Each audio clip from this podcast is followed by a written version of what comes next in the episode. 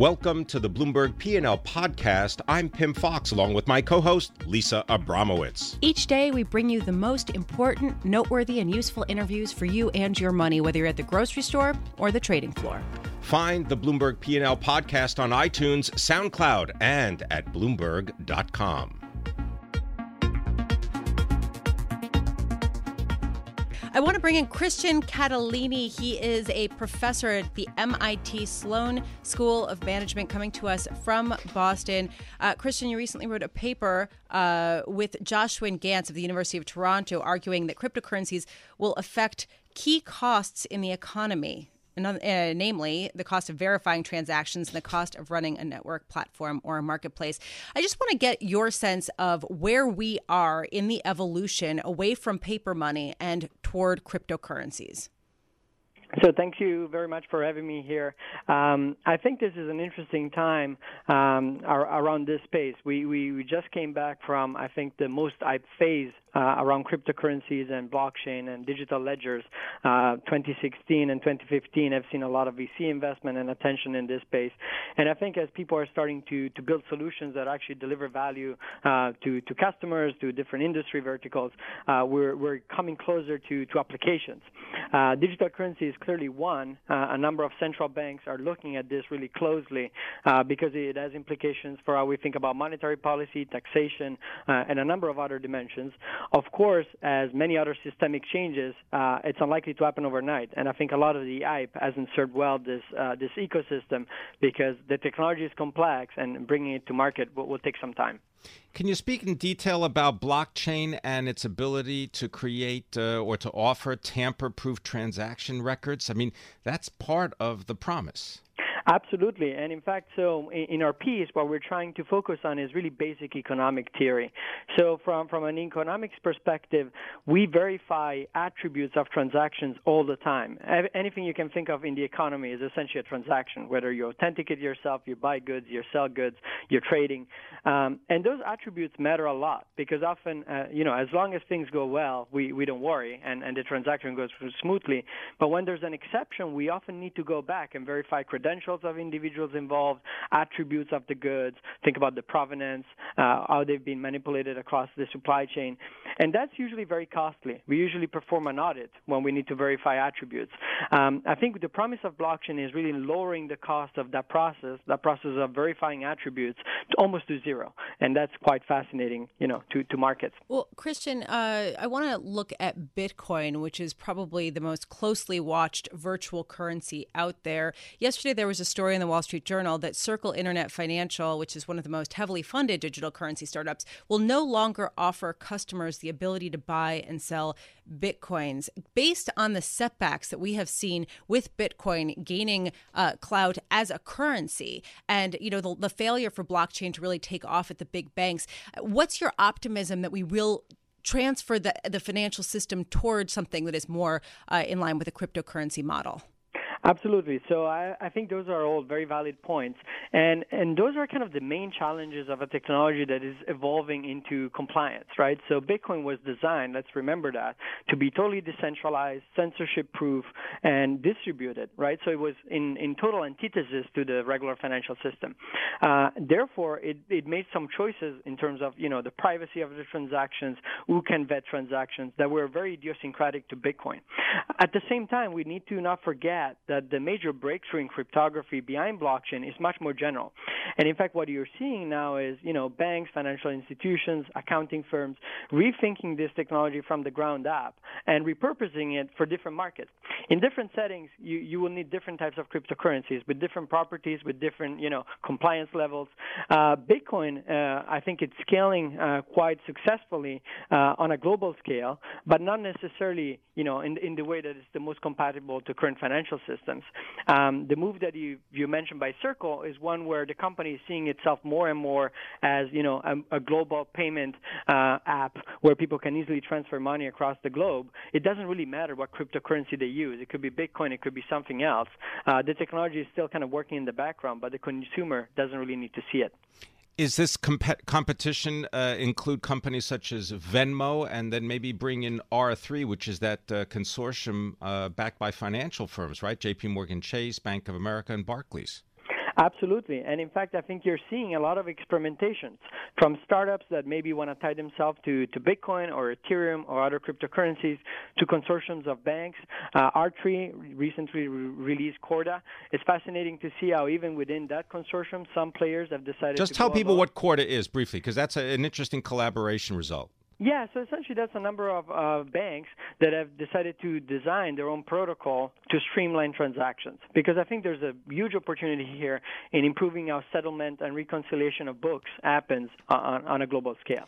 Um, but even within Corda, I think you're starting to see that you know uh, uh, Goldman Sachs and others are deciding to go alone uh, because maybe they want a slightly different implementation of the same technology. So, real quick, what's the one thing that you're looking for, the one development that will push the evolution of cryptocurrency into the mainstream and make it the base of the financial system?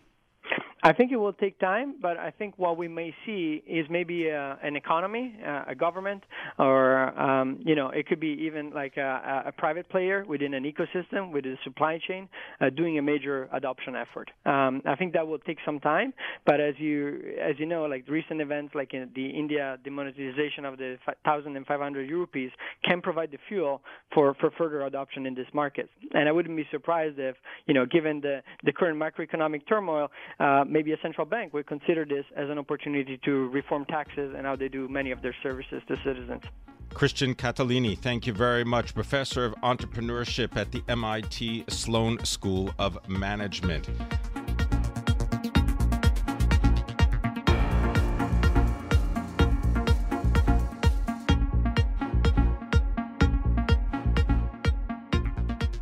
Want some immediate thoughts uh, from our next guest. John Stoltzfus is uh, Oppenheimer's chief investment strategist. He knows everything about global markets. John, it's always a pleasure. Thanks for Good being here with you, us.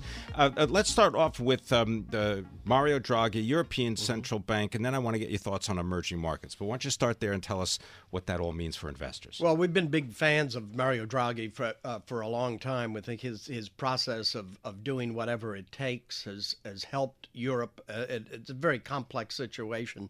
But when you consider it, that it's they're coming up on their second anniversary of QE, and already they're talking tapering. Now, much of that, uh, not officially talking. Wait, tapering, I was just about to say they, they he 60, said I, what we learned today it's sixty right, Sixty billion. Sixty billion. but for a longer period of time until uh, twenty uh, December twenty seventeen. It reminds me of Shakespeare, a rose by any other name. You know, it's. I mean, it's honestly, right. everyone today is debating the meaning of taper. Basically, they said that they're going to lower uh, the pace of purchases next year of the longer term bonds that they're buying, but they haven't discussed tapering. So then you had all of these journalists asking Mario Draghi, "Wait, but how does that work? You're you're you're slowing the purchases. I actually looked up tapering in the dictionary this morning. I'm like, that's the definition of it. That's the thing. It, it you, you know, it, it, the process is always one of, of, a lot of dialogue, questions of semantics, uh, always wide for interpretation, and that, that probably offers the day to day drama for the markets, uh, which I think we saw in the currency with the euro. Uh, first was stronger, then it moved lower on, on, uh, as uh, as the announcement came out today. But I think the good news is just the thought that they're thinking of, of, of going to that uh, uh, 60 uh, number on a monthly basis versus 80 shows it, it just very much pa- on parallel to Bernanke in, in May of 20, 2013. Uh, when when Bernanke intimated that the Fed was beginning to think about the possibility of tapering, and uh, when the market took that, the market actually had a, a, a, tantrum then. It doesn't look like we're getting that today. Well, and I wanted to thing. ask you about that. Yeah. That mm-hmm. to me is meaningful that we're not seeing a tantrum in markets. Yes, you are seeing some price swings, but these are pretty minor moves in the scheme of things. I, this is not no. another taper tantrum all over again.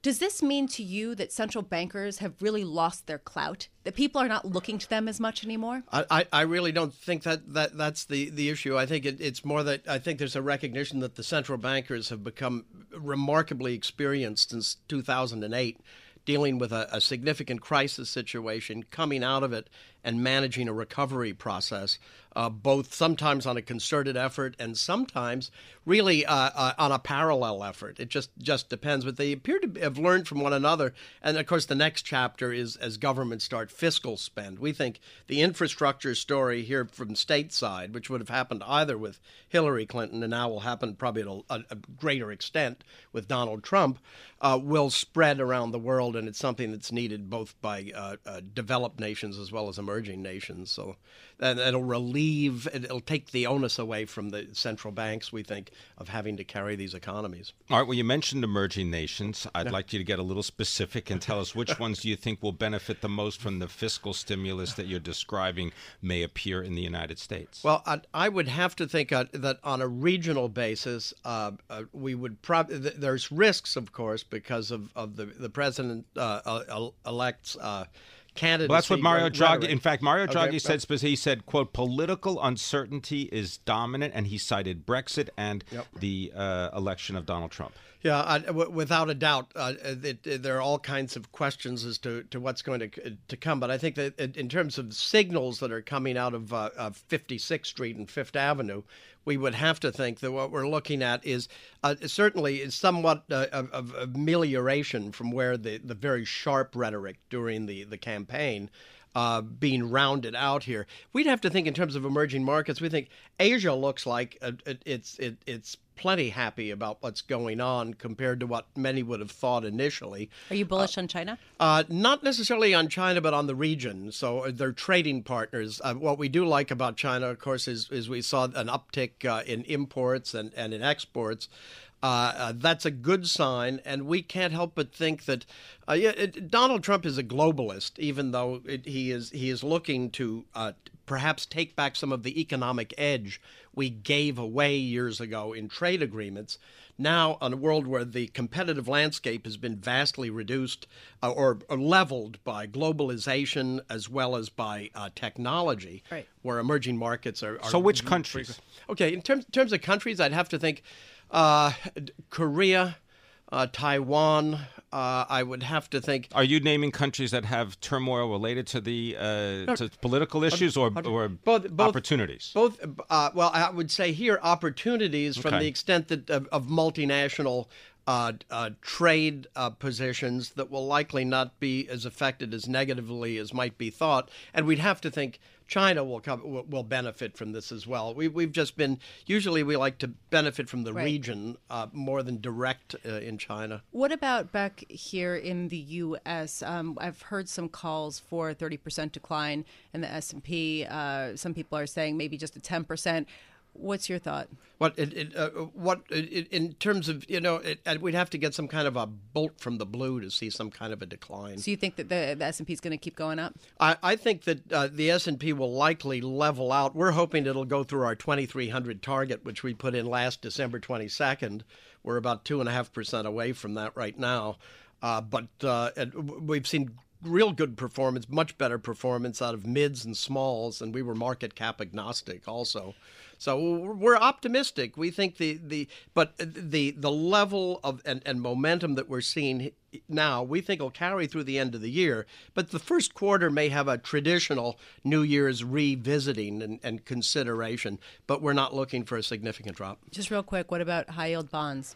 Related to high yield, you know, I, uh, the thing about high yield is, if, if, if anything, it, it, it, it, tends to be an area that where, where sentiment swings very sharply, either to one side of the boat or the other. Right now, the fact that you're dealing with uh, a, a, scenario that appears to be uh, a continuation of increasing growth stateside moving forward should be good for high yield bonds, which are proxies for the equity market within the bond space. So going forward, you sound pretty bullish. Yeah, I, I still am bullish, and uh, have been bullish uh, uh, actually since January of, of 2009 when we were looking forward. Fortunately, we were quoted by by a, a newspaper out in Des Moines at that time. Otherwise, we would have forgotten when we turned bullish. John Stoltzfus, Oppenheimer's chief investment strategist. Thank you so much.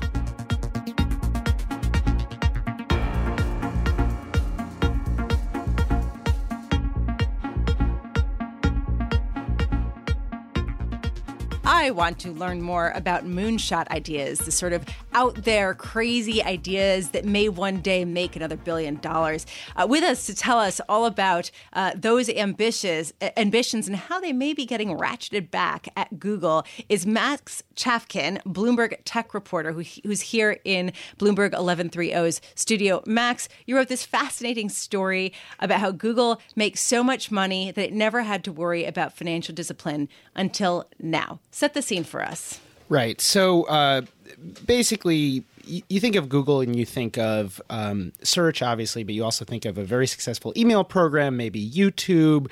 Um, maybe you start thinking about these these further off ideas: the self driving car. They make internet balloons. Uh, they have venture capital arms. They have all these different divisions trying to find a cure for death. Try, yeah, there's a, a company called Calico trying to find a cure for death, run by Art Levinson. Um, and, and, and the weird kind of reality of this is that there's really only one piece of the business that makes a lot of money, which is their advertising part, primarily search ads, the, the little ads that show up when you search. And you know, and that and that's created kind of like one of the weirdest companies I think in like the history of capitalism, where you have this amazingly successful business and then all these other com- businesses that are outside of that. And um, for years, uh, Larry Page and Sergey Brin have basically allowed these other businesses, which are kind of these little fiefdoms, to just do whatever they want. And now Google uh, which is now called Alphabet, is trying to kind of rein that in, but also rein it in in a way that doesn't totally squash innovation. You know, one of the illustrations for this story is an energy generating kite, and I confess that it immediately brought to mind images of Howard Hughes and the Spruce Goose, the uh, mega plane that flew just once. Uh, can you tell us about Astro Teller, the people that you met while you made this story come to life? Right. So, so my co-writer and I, Mark Bergen, went inside of uh, X, which is used to be called Google X. It is the uh, the crazy research lab that's responsible for for Google's moonshots. They they call themselves the Moonshot Factory. They all have these crazy titles. Uh, Astro, I think, is now called CEO, but for a long time he was captain of moonshots.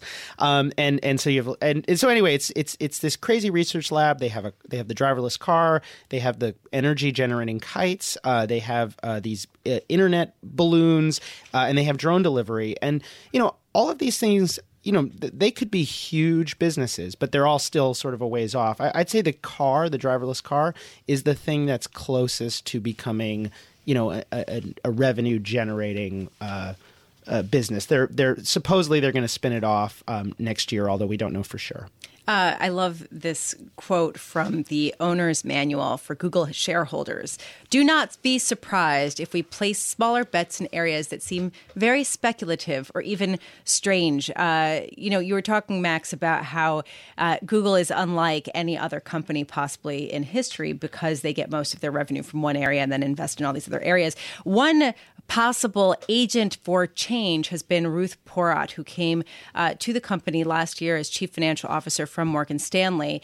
Uh, and she's developed sort of an unflattering reputation among these sort of moonshot magicians, correct? Right. Well, so it's probably important to point out that on Wall Street, uh, people love this. They they lo- they they're very happy that Google is trying to be a little bit smarter about how it spends its money.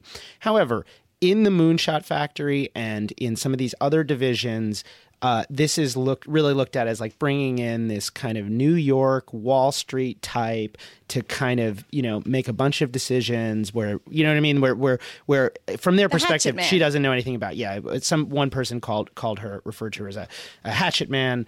Um, now I think what Google would say and what what what people inside of these bets as they're called say is that you know from you know constraints you can still have innovation. That sometimes it's important actually to say like you can only spend this much money because that forces people to be a little bit more creative. I actually think there's something to that, and I think one of the things, especially when you look at say the driverless car, I think it's possible that the driverless car suffered a little bit from basically an almost unlimited budget.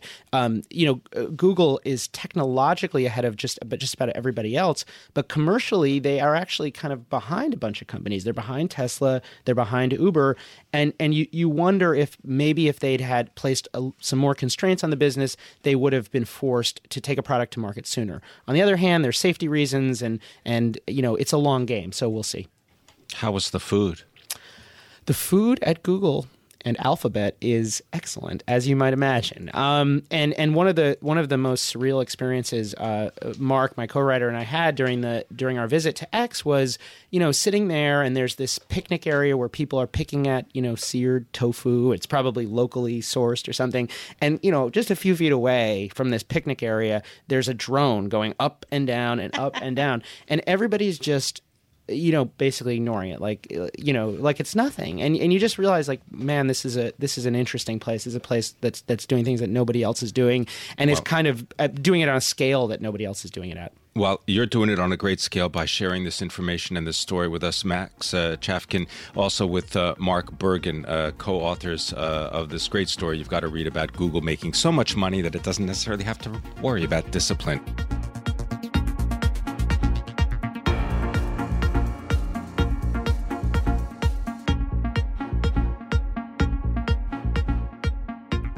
To take a look at bonds. I want to look at particularly European bonds, which have been uh, responding to today's ECB announcement uh, that they will lower the amount of uh, bonds that they will purchase each month starting in April next year. But they also had some other messages that might be a little bit more uh, sort of dovish, frankly. I want to bring in for more insight uh, Maxime Sbaihi, euro area economist for Bloomberg Intelligence uh, to give us a better sense of what's going on here. So, Maxime, what's your big takeaway from the ECB's announcement today?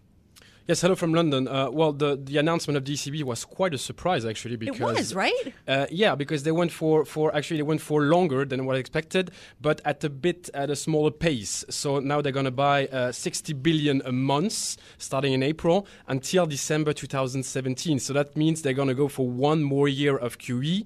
Uh, market expectations were for something a bit a bit shorter uh, at the same current 80 billion pace. So they're going smaller but for longer. Wait, hold on. I just I want to raise one important point. They also lowered the yields, or they allowed the ECB to buy bonds with yields that are lower than the deposit rate. In other words, uh, this is saying, okay, you want to go buy those two-year German yields, uh, German bonds that have yields that are too low under the current uh, provisions. Go ahead. We're going to allow that. And what you're seeing is a steepening in the yield curve. In fact, uh, the German yield curve steepened to the widest of the year and uh, and and the most in uh, in many years. So I'm looking at this and wondering: Is this a similar move to the Bank of Japan? Is this basically the ECB saying we're going to peg short-term rates and we're going to allow longer-term rates to sort of creep upward? Well, that's not what they said explicitly, but maybe they're, they're going to that. Uh, the deposit rule was actually something they put in place from the start to uh, avoid making losses on, on these purchases. And basically now they can buy anything below the deposit rate, uh, which is set at minus 0.4%. And also uh, another QE parameters they changed today is the fact that they can buy anything now uh, uh, until one year maturity. Before that, it was from two years until 30 years, and now it's also one year to 30 years. So there's there's a double effect here, uh, obviously weighing on the on the uh, short end of the curve. Yes. Can I just uh, ask you to comment on whether these projections into 2019 really make any sense? I mean, I know they have to answer the question and they have to check the box, but you know, even if we just look back to 2015, originally the European Central Bank estimated that they would have maybe a trillion euros on their balance sheet. Today, they have more than two and a quarter trillion on target. This is a changing situation. So why do these projections out to 2019 and, and beyond, why does that really matter? Well, um, as an economist, it's always difficult to, to, to talk about projection uh, in the next three years. Obviously, it's already difficult to do it for the next year, the next two years. So three years, obviously, is exactly. a bit is a bit stretched. Um, the thing is, they they have to publish this because it's also an indication of how they assess um, their own homework, how they are reaching the target. And uh, the thing to, to, to be careful with these projections is that they the, the, the what they did today, the, the announcement and all the decisions are not penciled in these projections because they were made before that. So uh, it's important to keep that in mind. Um, obviously, Draghi acknowledged during the press conference so that what, one, just just explain yeah. then. So what does that mean? What should we what should we take away from that? Well, the takeaway is that he acknowledged during a press conference uh, that 1.7% in 2019, which is the projection they have now for inflation, is, he acknowledged it, is not uh, close to the target, to the mandate. And that means the, uh, it's a very dovish message, actually, that they could actually go for even longer than December 2017. Uh, and yeah, again, that's a dovish message from Draghi saying we're not done here. They, it could be much longer than, uh, than what we have today. Maxime, what insight did you glean on what the latest ECB announcements mean for the peripheral nations, namely Italy, which has struggled uh, certainly after the no referendum vote, but also because of the banking system there?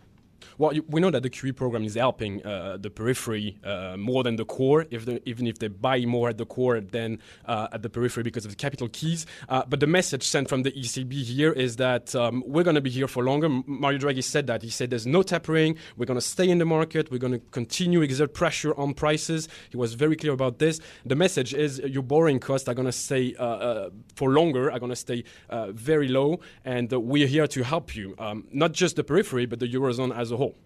Speak, if you can, about the implications for currencies because the 10 year U.S. Uh, Treasury at uh, right now 2.39%, uh, a sell off of 1630 seconds. The 30 year stands at 3.08%. Uh, it is off uh, 1 and 6 30 seconds. Uh, implications for the euro and the dollar. Well, obviously, the ECB is, is probably uh, expecting, is probably hoping uh, for this to have an effects, uh, effect. Obviously, with the FOMC next week, this will also be a, a factor. Uh, it's not a policy target, as they say, but it's surely something they're watching uh, today.